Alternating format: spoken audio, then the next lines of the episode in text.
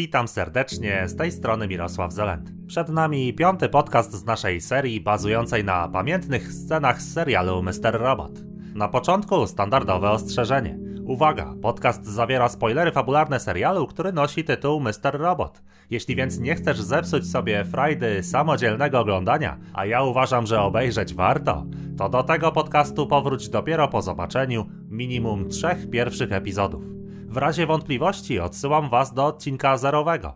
Tam dokładnie wyjaśniłem założenia całego cyklu niniejszych podcastów.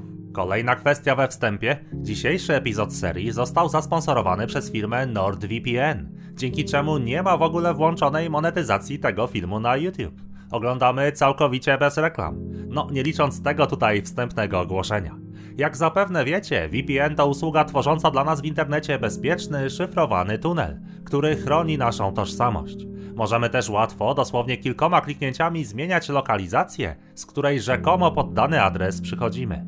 VPN zwiększa więc naszą anonimowość, bezpieczeństwo, ogranicza szpiegowanie nas, no ale też usługa ta dostarczana w odpowiedniej jakości, szybkości jest płatna. Sponsor tego podcastu, firma NordVPN, to potentat na tym rynku. To jedyny VPN oceniony na pełne 5 gwiazdek w teście magazynu PC Mag. To laureat nagrody Best VPN Award 2018.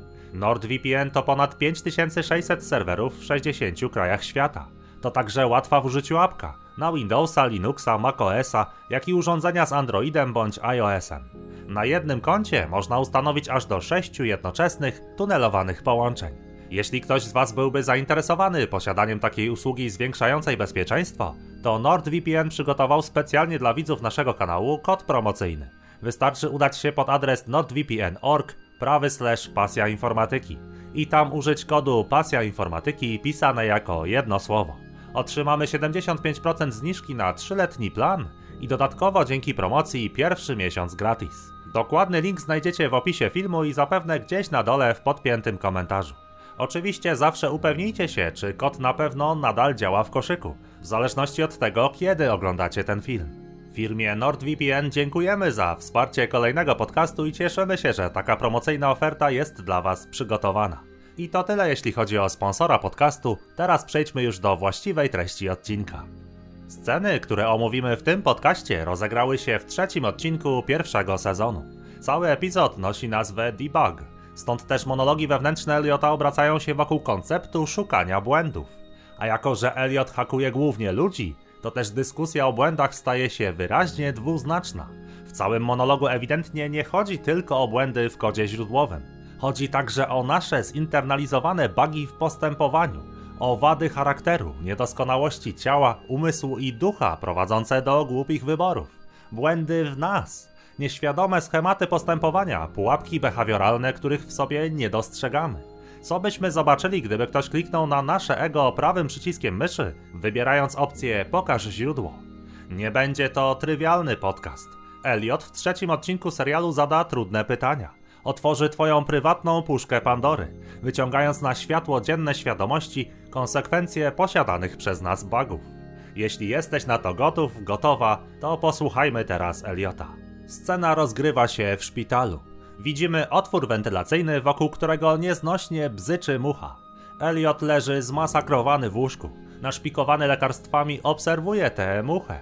Baga, który mimo jego kiepskiego stanu wciąż bzyczy do ucha. Determinizm martyrologiczny, nieuchronność cierpienia, smród szpitala, ślady krwi. Ponoszenie konsekwencji zrzucenia Eliota przez Mr. Robota z balustrady na plaży. W takich warunkach Elliot mówi tak. Większość programistów uważa, że proces debugowania polega na naprawianiu błędów. Ale to bzdura. W debugowaniu chodzi przede wszystkim o znalezienie buga, o zrozumienie, dlaczego on w ogóle znalazł się właśnie w tym dokładnie miejscu, o wiedzę, że jego istnienie to nie żaden przypadek. Ten błąd przyszedł do ciebie niczym posłaniec, by dostarczyć wiadomość. Bańka nieświadomości unosząca się na powierzchni, która pękając odsłania objawienie w głębi duszy już ci znane. Nie wiem, czemu ci to mówię. Może dlatego, że nafaszerowali moje ciało lekarstwami. Zazwyczaj wyczuwam pojawienie się baga. Mam przeczucie, że nadchodzi. Brzęczy, zbliżając się do mnie, zmuszając do decyzji. Zabić go, czy może przywitać? A może odchodzę od zmysłów, bo nie przypuszczałem, że ocknę się pod czujnym wzrokiem tych dwóch kobiet. I w tym momencie widzimy Kristę i Shayla spoglądające na Eliota z troską. Piękna scena, dosłownie pokrwawiona cierpieniem. Złagodzona jednak nieco obecnością kobiet, które pojawiły się w szpitalu. Kobiet, którym zależy na Eliocie. Pierwszy akt opowieści o Bagu zakończony. Nieco później w odcinku pojawia się Angela, która pomaga biegnącemu mężczyźnie odzyskać upuszczony portfel. Okazuje się jednak, że był to uliczny złodziej, a postępowanie Angeli, choć nacechowane chęcią pomocy, okazuje się naiwne. Elliot mówi wtedy: Bug to nie tylko zwykła pomyłka, to reprezentacja czegoś większego. Błąd w myśleniu, który tworzy ciebie, sprawia, że jesteś tym, kim jesteś. Mr. Robot może i znalazł baga w i-korpie, ale nie znalazł go we mnie. Jedynym sposobem mojej ochrony jest nie pokazywanie swojego kodu źródłowego, hermetyczne zamknięcie się, stworzenie doskonałego labiryntu, w którym nikt mnie nie znajdzie. Czy ucieczka od debagowania okaże się dla Eliota możliwa? Cóż, podejmuje on próbę, mówi: Więcej nie popełnię błędów, będę normalny. Sheila zostanie moją dziewczyną. Obejrzymy razem durne filmy Marvela. Będę rozdawać serduszka na Instagramie i pić waniliowe latte. Życie wolne od bugów. Zrobić wszystko, by ochronić mój doskonały labirynt. Gideon, zaskoczony tą naiwnością i optymizmem Eliota, wychodzi ze swojego gabinetu i pyta sekretarki, czy on pił Starbucksa? Akt trzeci zaś to piękna scena bliskości Eliota z Shaylą. Dziewczyna pokazuje tkaniny, które wykonała, obnażając swoją wrażliwą, artystyczną, emocjonalną stronę osobowości. Elliot mówi wyjątkowo smutnym, choć też paradoksalnie szczęśliwie zmęczonym głosem. Buck Shaley zawsze jakoś mi umykał, ale może chodzi właśnie o to, o pragnienie normalności, lecz tkwienie w zewnętrznych zasiekach, nie wiedząc jak się przebić, jak wziąć w tym udział. Podobnie jak ja, Sheila ma swój własny, prywatny labirynt. Bugi często mają złą opinię, pogardzamy nimi. Lecz czasami, po ujawnieniu błędu, gdy wszyscy już o nim wiedzą, Bug potrafi rozweselić. To jak rozwikłanie zagadki, wykorzystanie wspaniałej okazji. Bo koniec końców, Bug istnieje jedynie po to, by stać się defektem możliwym do naprawy, by pomóc ci w drodze. Cóż może być lepszego niż to? I wreszcie ostatni już epizodion, czwarty akt opowieści o debagowaniu. Elliot z niepokojem włącza telewizor i w towarzystwie przyjaciół dowiaduje się, że plik dat, który przekazał ostatnio iKorpowi, obciąża Terry'ego Colbiego, CTO iKorpu. Angela zaś w tym samym momencie uświadamia wszystkim z jakiego powodu zmarła tak jej matka, jak i ojciec Eliota. W tym momencie nasz protagonista wypowiada dość tajemnicze słowa. Posłuchajmy, Elliot mówi: Mój perfekcyjny labirynt sypie się na moich oczach. Nie mam się gdzie ukryć. Nie myślałem, że ten bug istnieje, lecz oto on. Mr. Robot znalazł mój błąd. Bug zmusza oprogramowanie do adaptacji, reorganizacji do nowego stanu. Pokonaj pomyłkę lub ją obejdź. Cokolwiek pozostanie, staje się zmienioną następną wersją, nieplanowanym update'em. Oto ta czteroczęściowa, czteroaktowa opowieść Eliota o błędach występujących tak w kodach źródłowych, jak i w naszym ludzkim postępowaniu. Teraz pora poddać te słowa dokładnej analizie i wyciągnąć z niej jak najwięcej samoświadomych wniosków. Skupmy się teraz. Otóż uwaga, nasze ego formuje się w procesie dojrzewania. Jako dzieci zderzamy się z indoktrynacyjnym wpływem społeczeństwa, z postawami rodziców. Staramy się też znaleźć nasze własne miejsce w otaczającym świecie. Oczywiście wykazujemy też własne tendencje, preferencje, predyspozycje genetyczne i stąd dokonujemy z czasem wyborów. Coraz więcej warstw ego zostaje ukształtowanych. Dziecięca, raczkująca osobowość z czasem przekształca się w pełni funkcjonalne ego dorosłej osoby. I teraz, co ważne, dokonywaniu wyborów w psychice towarzyszy często tak zwany mechanizm wyparcia. Czyli jeżeli mamy dwa przeciwstawne potencjały psychologiczne, archetypowe, zakorzenione w nas, to wybranie jednego potencjału jako dominującego w nas sprawia, że ten przeciwstawny ulega regresji, zepchnięciu do nieświadomości. Czyli na przykład dziecko mające agresywnego ojca świadomie wybiera w procesie adaptacji opanowanie, zrównoważenie, cierpliwość jako tę pożądaną w sobie cechę. Przeciwny biegun, czyli agresja, asertywność, grubiańskość czy przebojowość zostają wyparte. Psycholog Karl Gustav Jung powiedziałby, że usunęły się w cień nieświadomości. Lecz potem nadal te wyparte cechy mają spory wpływ na życie dorosłej już osoby, dopóki nie rozpozna ona istnienia we własnym ego tego rodzaju napięcia, dopóki ta osoba nie zlokalizuje tego swojego baga. Jak to mówił Eliot, bug to nie tylko zwykła pomyłka, to reprezentacja czegoś większego. W debagowaniu chodzi przede wszystkim o znalezienie błędu, o zrozumienie, dlaczego on w ogóle znalazł się właśnie w tym dokładnie miejscu o wiedzę, że jego istnienie to nie żaden przypadek. Wyparta przez ego agresja daje o sobie znać w życiu dorosłym tej osoby i to w dodatku nie w sposób świadomy. Bo nie wiadomo dlaczego, ale osoby buńczuczne, przebojowe, bezceremonialne strasznie działają naszemu dorosłemu już dziecku na nerwy. Ewidentnie też brakuje w życiu tej osoby asertywności, zdrowego egoizmu, dbania o własne interesy. Bywa ona zbyt spolegliwa, pasywna, wykonuje pracę innych, a jednocześnie wewnętrznie zdaje sobie z tego sprawę, że jest wykorzystywana, co rodzi lęk, obniża samoocenę, a z czasem powoduje wręcz zachowania neurotyczne. Im większy był stopień wyparcia, tej kompresji, tym bardziej schowana pod wierzchołkiem góry lodowej ego agresja ma realny, znerwicowany, nie wiadomo skąd do końca biorący się wpływ na codzienność tej dorosłej już osoby. A to tylko jedna dychotomia cech, jeden dualizm w naszej psychice. A takich wyborów podejmujemy mnóstwo. Powiedzmy teraz, że ta sama osoba w procesie kształtowania ego, pod wpływem całego spektrum okoliczności życiowych, czyli tak własnych preferencji, jak i habitatu, w którym się kształtowała, bardzo wewnętrznie zinternalizowała postawę ciężkiej pracy. Hard work, praca, dyscyplina, osiąganie celów to również było i jest szczególnie bliskie świadomej części osobowości tego człowieka. Lecz dualistyczna natura świata oparta jest na przeciwstawnych archetypowych potencjałach. A to oznacza, że wskutek gloryfikowania ciężkiej samotnej pracy, dyscypliny, reżimu treningowego, wyparta została chęć do lenistwa, relaksu, wytchnienia, wyluzowania. Dorosła już osoba doświadcza więc negatywnych odczuć i pejoratywnych myśli w stosunku do ludzi, którzy nie są tak jak ona produktywni. Takie osoby, nie wiedząc czemu, triggerują wewnętrznie tego naszego dorosłego. W jej głowie pojawiają się dość pejoratywne i agresywne etykiety. Darmozjad, bumelant, królewicz, śmierdzący leń. Nasz dorosły nie rozumie co prawda, dlaczego właśnie ta osoba aż tak go wkurza. A tymczasem po prostu zobaczyłeś w drugim człowieku swój własny cień czyli zestaw cech, które wyparłeś, uznając za zbędne. To nadal siedzi w tobie, lecz działa nieświadomie. Stąd nie mogłeś tego ubrać w słowa. Stąd to ocenianie wzięło się, tak jak mówisz, nie wiadomo skąd. Otóż wzięło się z nieświadomości, czyli spoza cenzora tej świadomej części umysłu.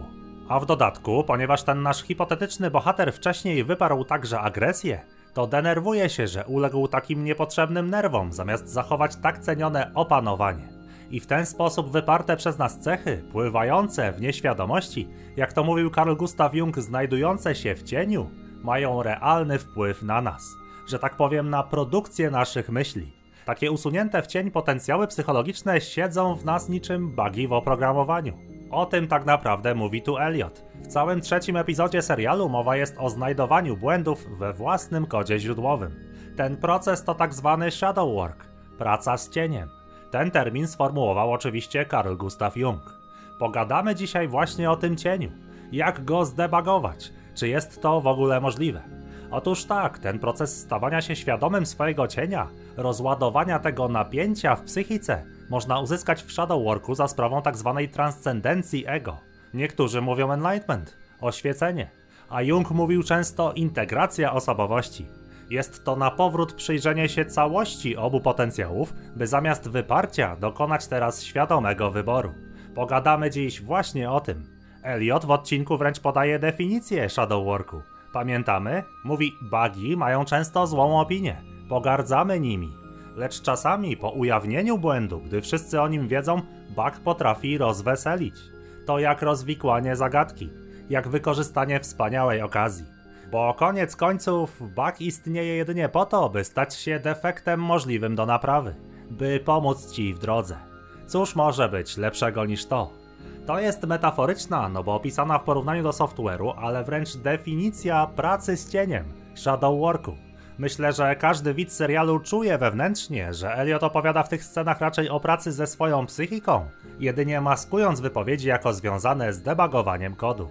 Labirynt, o którym mówi Elliot, to właśnie ego sprzed procesu integracji osobowości, takie, które wciąż posiada wyparte cechy. Dopiero wyjście z labiryntu, które jak podkreślił Elliot łatwe nie jest, pozwala ujawnić bugi. Jaka jest zaś nagroda za wykonanie shadow worku, za wykonanie tej pracy wewnętrznej? No, czwarty akt odpowiada. Elliot mówi tak. Mój perfekcyjny labirynt sypie się na moich oczach. Nie myślałem, że ten bug istnieje, lecz oto on. Mr. Robot znalazł mój błąd. Bug zmusza oprogramowanie do adaptacji, reorganizacji do nowego stanu. Pokonaj pomyłkę lub ją obejdź. Cokolwiek pozostanie, stanie się zmienioną następną wersją, nieplanowanym update'em. Ten update to stan po przeprowadzonej dzięki pracy z cieniem tzw. Tak transcendencji potencjałów psychologicznych, lub mówiąc prościej ich reintegracji. Jest to bardzo ważny koncept w filozofii tak Karla Gustawa Junga, jak i Fryderyka Niczego. Oraz pięknie także o tym pisał święty Paweł i czterech ewangelistów w Nowym Testamencie. Wniosek jest taki, uwaga, człowiek, który wyparł niechciane cechy, czyli przyjął wybrane przez siebie zasady adaptacji do otoczenia, przyjął pewną moralność, dopiero wstępuje tym samym na ścieżkę oświecenia. To tylko początek drogi. I teraz wszyscy ci autorzy mówią zasadniczo o tym samym, ale innymi słowami, metaforami, no i właściwą dla swojej dziedziny terminologią. Carl Gustav Jung ująłby to tak. Z powodu wyparcia cech niepożądanych podczas adaptacji ego do świata, człowiek doświadczać będzie licznych napięć w psychice oraz zachowań nieświadomych manifestujących te wyparte przez niego archetypowe potencjały. Dopiero wykonanie pracy z cieniem, czyli uświadomienie istnienia w sobie wypartych energii oraz reintegracja tych potencjałów do światła świadomości, do codziennego życia, pozwala człowiekowi autentycznie wybrać swoje zachowanie, wybrać swoją reakcję. Znika nieświadoma presja, gdyż rozumiemy teraz obie możliwości retorty. Znamy swój potencjał na przykład do agresji, jak i do pasywności. I świadomie wybieramy na przykład 70% agresji w naszej reakcji, zamiast neurotycznie trzymać się jednego bieguna, podczas gdy nieświadomie także wyłazi ten wyparty. I to w stopniu wówczas niekontrolowanym. Kończą się złe emocje, kończy się poczucie winy, osądzanie, a zaczyna świadome podejmowanie dorosłych, adekwatnych wyborów czyli integracja osobowości poprzez rozpoznanie cienia, czyni nas jednostką bardziej świadomą, mądrą, znającą siebie. Wróćmy do naszej hipotetycznej osoby. Po udanym shadow worku to ego zna już swoje opanowanie przebywające w świetle, jak i rozpoznaje agresję przebywającą w cieniu. Zna swoje umiłowanie do ciężkiej pracy i dyscypliny mieszkające w świetle, ale i zdrową tendencję do odpoczynku i lenistwa schowaną w cieniu. Dzięki temu w konfrontacji z jakąś osobą czy sytuacją potrafimy wybrać swoje zachowanie, bo dysponujemy pełną świadomością, czystością percepcji, całym wachlarzem możliwości z pomiędzy obu potencjałów. Życie tej osoby jest teraz bardziej świadome. Rozpoznane i przepracowane zostały braki w asertywności. Powróciła zdrowa agresja i egoizm. Nie ma już wykonywania pracy za innych. Pojawiło się za to miejsce na zdrowy relaks po godzinach owocnej pracy życie stało się mniej szarpane, mniej rozrywane wewnętrznymi napięciami w ego. Kolejny autor, Fryderyk Nietzsche, ująłby to tak. Przyjęcie moralności wskutek tylko zinternalizowania arbitralnej zasady, choć może i wewnętrznie wybranej, ale jednak arbitralnej zasady, jest zwykłym tchórzostwem. Człowiek nieoświecony, czyli ten wielbłąd, któremu ludzie wokół nakładają ciężary, przestrzega moralnej zasady tylko wskutek strachu. Strachu przed smokiem, który w nim mieszka, potworem po drugiej stronie spektrum. Kiedy spoglądasz w tę otchłań, ona również patrzy na ciebie. Ta otchłań to nasz potencjał do czynienia zła. To przeciwstawne, stłamszone wskutek strachu, niemoralne zachowania, do których jesteśmy zdolni. Oczywiście przez moralność rozumiemy tutaj zbiór zasad wybrany przez daną osobę. A zatem jakie jest wyjście według niczego? Walka ze smokiem. Spojrzenie potworom pływającym pod powierzchnią prosto w oczy. To wyprawa w otchłań. Nadczłowiek niczego to po prostu osoba oświecona, czyli w pełni świadoma całego spektrum możliwości swojej reakcji w danej sytuacji, ale wybierająca zachowanie o odpowiednim natężeniu. Nic nie jest tu stłamszone, nie ma już wielbłąda, jest lew. Lew świadomy jest swego potencjału do pomocy, opieki, ale i do rozszarpania danej osoby.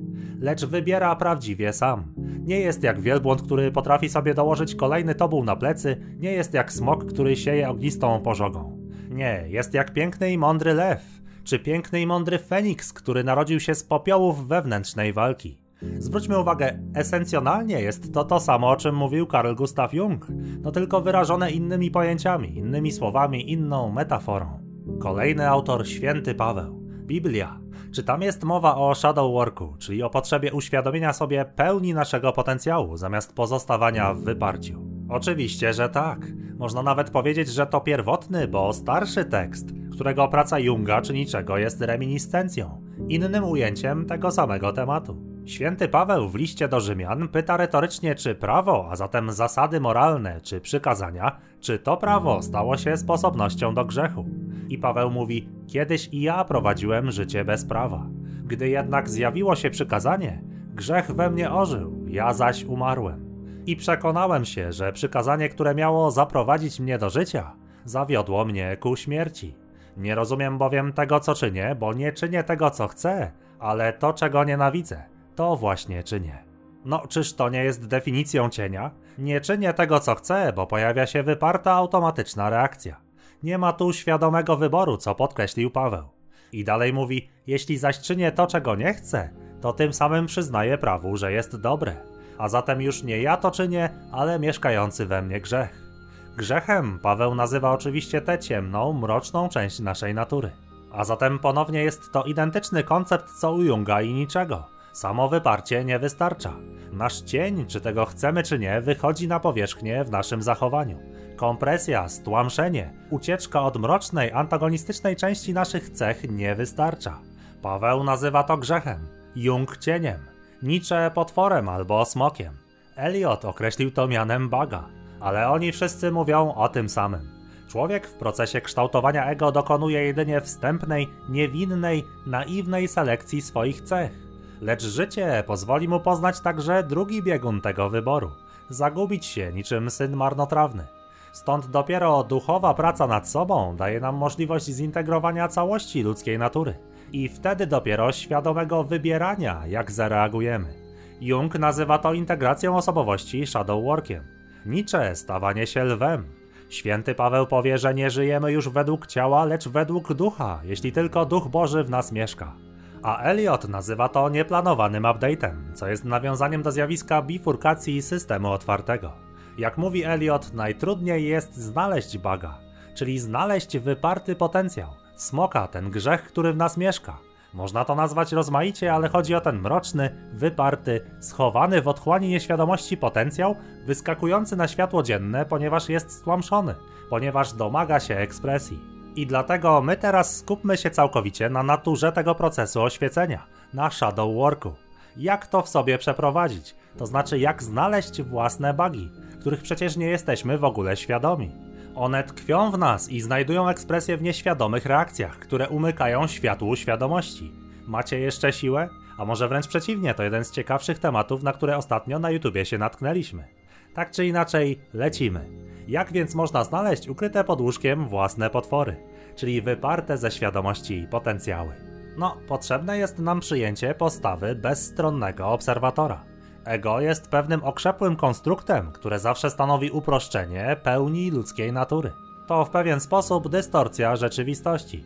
Ego skupione jest na sobie, stąd pozostając w utożsamieniu z nim, skupiamy się na, można powiedzieć, własnej megalomanii. Oczywiście, gdy słyszymy słowo megalomania, no to kojarzy nam się ono z ludźmi uważającymi się za nie wiadomo kogo, za specjalne, wyjątkowe, ważne osobowości. Ale to równie dobrze może być ten drugi potencjał poczucie bycia gorszym, mniej ważnym, wyizolowanym. To nie zabarwienie czy odcień tego samoskupienia jest ważny, tylko sam fakt niewychodzenia w życiu poza to, czym jest ego. Ten fakt braku wyjścia poza pudełko, popatrzenia z perspektywy bezstronnego obserwatora. Podkreślam obserwatora, a nie kogoś, kto osądza, bo skupieni na sobie przegapiamy egzystencję, a życie przydarza nam się, gdy jesteśmy zajęci snuciem planów związanych z nami. Moment przebudzenia, ten czas rozpoczęcia poszukiwań cienia, a co za tym idzie integracji osobowości, zaczyna się zawsze właśnie od takiej realizacji. Często widać takie sceny w filmach. Na przykład w serialu Doctor House bohaterka o imieniu Amber, która w dodatku jest halucynacją, mówi do House'a So this is the story you made up about who you are. It's a nice one. Po czym halucynacja doktora Katnera, lekarza, który popełnił samobójstwo, dodaje Too bad it isn't true. Albo w serialu Ślepnąc od światem.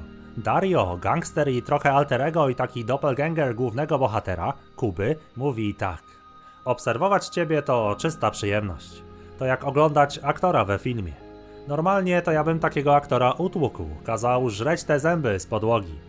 Ale jak sobie go oglądam, to jest fajnie, fajniusio. Ja film oglądam z tobą sobie teraz. Ty sobie wymyśliłeś, że będziesz taki zły. I to jest różnica między nami. Ty byłeś takie zdolne dziecko, co wymyśla sobie rzeczy. Wymyśliłeś sobie, żeby cię szanowali, żeby się odpierdolili. A ja sobie nic nie wymyśliłem. Nie byłem taki zdolny jak ty. Żyłeś w bajeczce, czas zejść na ziemię. I ja ci pomogę zejść na ziemię. Pomogę ci, bo cię lubię. Tak zaczyna się praca z cieniem. To wyjście poza nasze, skupione tylko na sobie schematy myślenia. To umiejętność spojrzenia na własne reakcje, zachowania z perspektywy niemego, nieoceniającego obserwatora. A zatem w praktyce należy przyjrzeć się sobie zawsze wtedy, gdy ta nieświadoma część ego mogła wziąć udział w wygenerowaniu naszej reakcji. Przyglądajmy się zatem sobie, gdy nasze reakcje są nieadekwatne, ale nie wiadomo też skąd się do końca wzięły. Najprostszy przykład to widzenie własnego cienia w innych ludziach. Jeśli jakaś osoba strasznie działa ci na nerwy, to najpewniej znaczy, że podświadomie dostrzegasz w niej własny wyparty cień. Taka osoba jest jak lustro, w którym odbija się ten wyparty potencjał. Czyli na przykład mamy osobę, która w ramach kształtowania ego wyparła do podświadomości poczucie bycia dziwnym, ekscentrycznym, nieprzystającym do normy. Taka osoba wybrała i wzmocniła przynależność, odpowiedzialność, utrzymywanie status quo, zwłaszcza takie, które widać na zewnątrz. Mocna jest w tym ego potrzeba bycia akceptowanym, bycia uznawanym zawsze za jednego z nas. I kiedy takie ego spotyka outsidera, osobę, która jest nieco dziwna, ekscentryczna i ma totalnie gdzieś co ktoś o niej myśli, to sama obecność takiej osoby strasznie triggeruje i rozsierdza to nasze hipotetyczne ego. Następuje automatyczne zdenerwowanie i osądzanie. Jak taki ktoś może się tak zachowywać? Jak on może się tak ubierać? Co to w ogóle ma być? Ta reakcja jest oczywiście przesadna, niepotrzebna i nawet inni mówią, a w zasadzie co tobie przeszkadza jak on jest ubrany i co robi ze swoim czasem, jak wygląda. I tak obserwując siebie mówimy, fuck, rzeczywiście, w sumie dlaczego on tak na mnie działa, dlaczego on mnie tak denerwuje. Nawet nie mamy nic wspólnego, a on tak działa mi na nerwy. Gratuluję, znalazłeś swój cień, bo ty chcesz przynależeć, być akceptowanym, utrzymywać pozory, czuć się członkiem grupy i panicznie boisz się utraty tego statusu bycia nawet przez chwilę śmiesznym, bycia choć przez moment obiektem żartów. To dlatego w Twoim życiu jest aż tak wielka presja perfekcjonizmu i nie wychodzenia poza to, co już umiesz w obawie przed porażką. Co możesz zrobić? No, niekoniecznie musisz to odwrócić od razu o 180 stopni i od dziś ubierać się jak hipster, rzucić pracę i żywić się tylko miodem i szarańczą leśną. Nie, bo wtedy po prostu odwrócisz bieguny, zaś samo napięcie w psychice pozostanie zamienisz tylko plus z minusem, czy czarne z białym, mówiąc obrazowo. To, co możesz zrobić, to dostrzec tę swoją neurotyczną preferencję do przynależności, perfekcjonizmu i tej obawy przed wyśmianiem. I skoro to napięcie udało się zlokalizować, to znaczy, że znalazłeś, znalazłaś baga. W tym momencie pora stanąć z potworem twarzą w pysk, zmierzyć się z tą wypartą, skompresowaną, nabrzmiałą i spuchniętą energią, dać jej wentyl ujścia, po pierwsze, na przekór perfekcjonizmowi zapisz się na zajęcia, w których jesteś osobą totalnie początkującą. Kompletnie ci nie będzie szło, będziesz śmieszny i godny politowania w swoich początkach. Dasz ujście tej energii bycia dziwnym outsiderem. Spróbuj nie myśleć tak wiele o tym, jakie słowa dobierać, aby być zawsze akceptowanym w grupie. Pozwól sobie na konflikt i obronę swojego zdania, zamiast kierować się zawsze konformizmem w celu podtrzymania akceptacji. Spróbuj wystąpić publicznie, na żywo lub w internecie, gdzie każdy może cię skomentować i zobaczyć twoją nerwowość. Poznaj tę nieporadną, nieperfekcyjną naturę ludzką w tobie. Jeśli sobie na to pozwolisz, to ten nabrzmiały wrzut wypartej energii zmniejszy się. Przekonasz się też, że te nowe podjęte aktywności i bycie w czymś totalnie początkującym i nieporadnym to zasadniczo super frajda. I wreszcie pojawi się relaks od wiecznego kontrolowania, czy ja jestem wokół lubiany i akceptowany. Zdasz sobie sprawę, że krytyka nie ma na ciebie tak strasznego wpływu, jakby się wcześniej wydawało. A czasem wręcz ta krytyka jest niezawiniona, gdyż ewidentnie stajemy się czasami lustrem dla czyjegoś cienia. Twoje życie dzięki tej pracy stanie się mniej neurotyczne, bardziej świadome, z większym dystansem do tego, czy ktoś cię lubi, czy nie. Będziesz sobie pozwalać na bycie śmiesznym bez żadnego neurotycznego poczucia winy. Weźmiesz odpowiedzialność za swoje decyzje i łatwiej będzie ci się przyznawać do błędów i porażek. A to wszystko tylko dzięki przepracowaniu jednej wypartej cechy. Tak rozpoczyna się shadow work, proces stawania się po prostu mądrzejszym człowiekiem. Kiedy jeszcze można zaobserwować swoje wyparte cechy? Zawsze wtedy, gdy pojawiają się ocenianie kogoś, etykietowanie, krytyka wobec kogoś, zwłaszcza bardzo ostra i wręcz przesadna w ekspresji i nie wiadomo skąd taka intensywna. Tak samo gdy wyprojektowujesz własne cechy cienia na kogoś, czyli używasz mechanizmu przeniesienia. Czy rzeczywiście na przykład ten youtuber, którego zwyzywałeś w internecie, nie szanuje swoich widzów? Czy może jednak taką cechę przypisało mu nasze ego, jako odbicie naszego własnego cienia? A tym cieniem jest na przykład ukryte poczucie wyższości. Wyższość nad innymi jest zaś cieniem, bo sami mamy sporo wątpliwości na temat poczucia własnej wartości i uważamy się za pokorną ofiarę, która zawsze mesjanistycznie poświęca się dla innych. Takich przeróżnych przykładów oczywiście można dawać mnóstwo. Trzeba odkryć swoje cienie. Odkrywaj je zawsze także wtedy, gdy porównujesz się z innymi. Na jakiej płaszczyźnie tego porównania dokonujesz? Uważasz, że ten gość to jest durny mięśniak? A może odzywa się właśnie tutaj twój cień zaniedbanego archetypu wojownika, czyli dyscypliny, treningu, siły, inicjatywy? To wszystko siedzi w cieniu, gdyż na co dzień jesteś raczej magikiem, intelektualistą, który potrafi zniszczyć i zaorać każdego w dyskusji. Za dużo analizujesz, a za mało działasz. To dlatego osoba robiąca trening i dbająca o swoją fizyczność tak cię triggeruje. Przykładów, jak mówię, można dawać mnóstwo, ale nie ma tu schematów. Trzeba przyjrzeć się własnemu ego i spotkać te potwory pod wodą. Jak Chrystus chodzić po wodzie, po głowach demonów wstępując do Szeolu. Jak Frodo zanieść pierścień świadomości do Mordoru. Jak Pinokio stać się prawdziwym człowiekiem, a nie wyciosaną z drewna marionetką, sterowaną sznurkami wypartych potencjałów. Szukajmy cienia wszędzie tam, gdzie pojawia się lęk, ocenianie, poczucie winy, strach, ciemne myśli na czyjś temat, nienawiść, zazdrość, działania kompulsywne, izolowanie się, złość, niecierpliwość, czyny autodestrukcyjne, nałogi, robienie z siebie ofiary, krytykowanie, porównywanie się. W tych rejonach czai się cień. Dostrzeżesz go, przepracujesz, to staniesz się mądrzejszym człowiekiem. Przegapisz go, to nadal będą kierowały tobą nieświadome, odruchowe reakcje cienia. Wojna rozgrywa się w naszym wnętrzu. Każdy z nas codziennie toczy duchową walkę. Podejmij wyzwanie, wyjdź na pustynię, ucisz siebie, by wykryć obecność tego ledwo uchwytnego cienia, tego wypartego potencjału, by znaleźć baga. Tego wam i sobie życzę. Na koniec znany wam zapewne cytat. Biblia mówi pięknie: Jak to jest, że widzisz drzazgę wokół swego brata, a nie dostrzegasz belki we własnym? To jest właśnie shadow work. Wykonaj tę pracę. Pójdź w stronę mądrości. Ciężka to droga, niełatwo nią iść, a brama jest piekielnie wąska i niewielu ją znajduje. Debagowanie to sztuka znajdowania błędów. Pamiętamy? W debagowaniu chodzi przede wszystkim o znalezienie baga, o zrozumienie, dlaczego on w ogóle znalazł się właśnie w tym dokładnie miejscu, o wiedzę, że jego istnienie to nie żaden przypadek. Ten błąd przyszedł do ciebie, niczym posłaniec, by dostarczyć wiadomość. Bańka nieświadomości unosząca się na powierzchni, która pękając odsłania objawienie, w głębi duszy już ci znane. Nie wiem, dlaczego ci to mówię. Perfekcyjny labirynt ego zbudowany na moralnym prawie sypie się na moich oczach. Nie mam się gdzie ukryć. Nie myślałem, że ten błąd istnieje, lecz oto on. Bug zmusza oprogramowanie do adaptacji, reorganizacji do nowego stanu, do bifurkacji. Pokonaj pomyłkę lub ją obejdź. Cokolwiek pozostanie, stanie się zmienioną następną wersją, nieplanowanym update'em.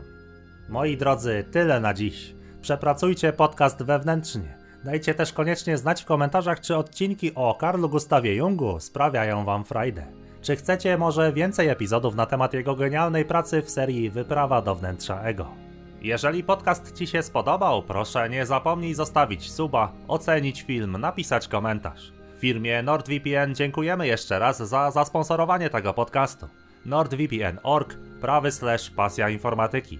To jest link do możliwości uzyskania 3-letniego planu ze zniżką 75% oraz pierwszym miesiącem gratis. Szczególnie w tym miejscu dziękuję także patronom, którzy wspierają naszą pracę. Do usłyszenia niebawem w kolejnych produkcjach. Pozdrawiam serdecznie.